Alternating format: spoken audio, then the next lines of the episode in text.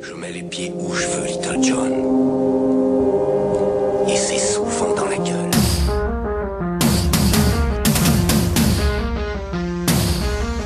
Vive la France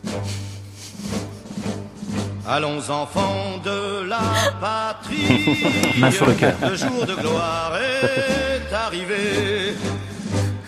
On le dit pas assez.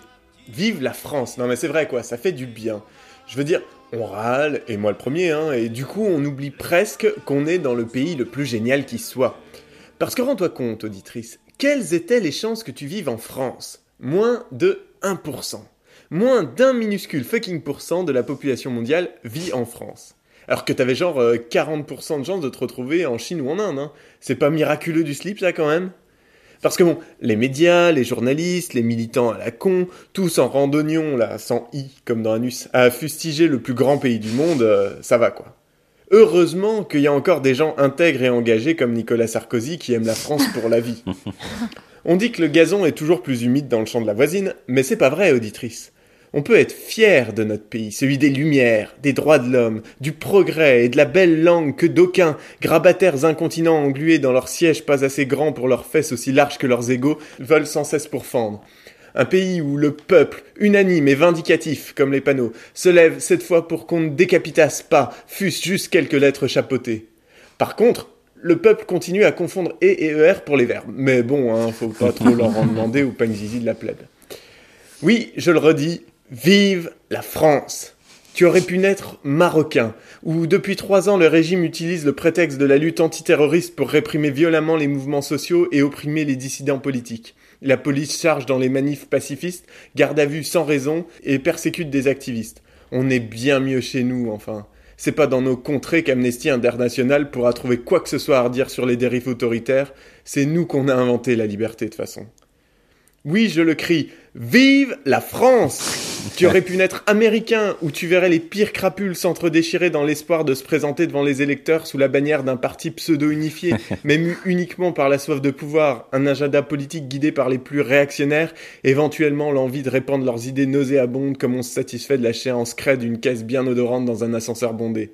Est-ce que tu imagines une seule seconde un politicien français dire des trucs du genre euh, nous serons le parti du gaz de schiste et des OGM. Non. Ou un élu s'entourer d'extrémistes, homophobes, anti-mariage gay, parce que tout ça n'est pas très chrétien. Oui, je le chante. Vive la France Quand d'autres pays se fourvoient dans l'espionnage de masse de leur population et des restrictions des libertés individuelles. C'est pour ça que le Conseil d'État d'ailleurs vient d'annoncer qu'il ne voyait aucun problème à ce que les forces de l'ordre puissent récupérer en temps réel les métadonnées de toutes les connexions faites sur le sol français et aussi pour ça que la justice française vient de demander 15 000 euros aux associations cherchant à porter plainte contre la surveillance généralisée du programme Prism, une somme encore inédite pour ce genre de procédure et du coup légèrement dissuasive. Oui, je le jouis encore.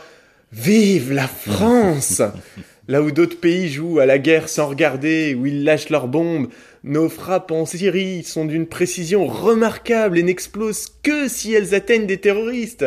Si ce sont des civils en dessous, elles se transforment en licornes qui chient des paillettes et des arcs-en-ciel. On attend la prochaine version qui ciblera que les cons, hein. À coup sûr, ça va faire un carton. Oui, je vomis. Vive la France, ce pays merveilleux qui ne connaît pas la corruption et dont les représentants élus sont irréprochables et servent avant tout l'intérêt général. Ce fabuleux pays où il ne nous viendrait pas à l'idée de stigmatiser toute une communauté pour tenter de fédérer le pays. On n'est pas comme les boches, nous.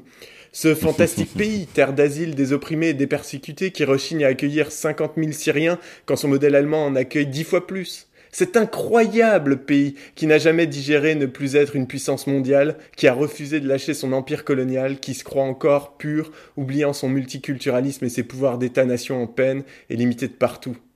Jamais n'oublie, auditrice, à quel point elle est exceptionnelle et exemplaire, cette République française. Car si la République, c'est pas étonnant qu'il y ait tant de du cul. Je mets les pieds où je veux, Little John.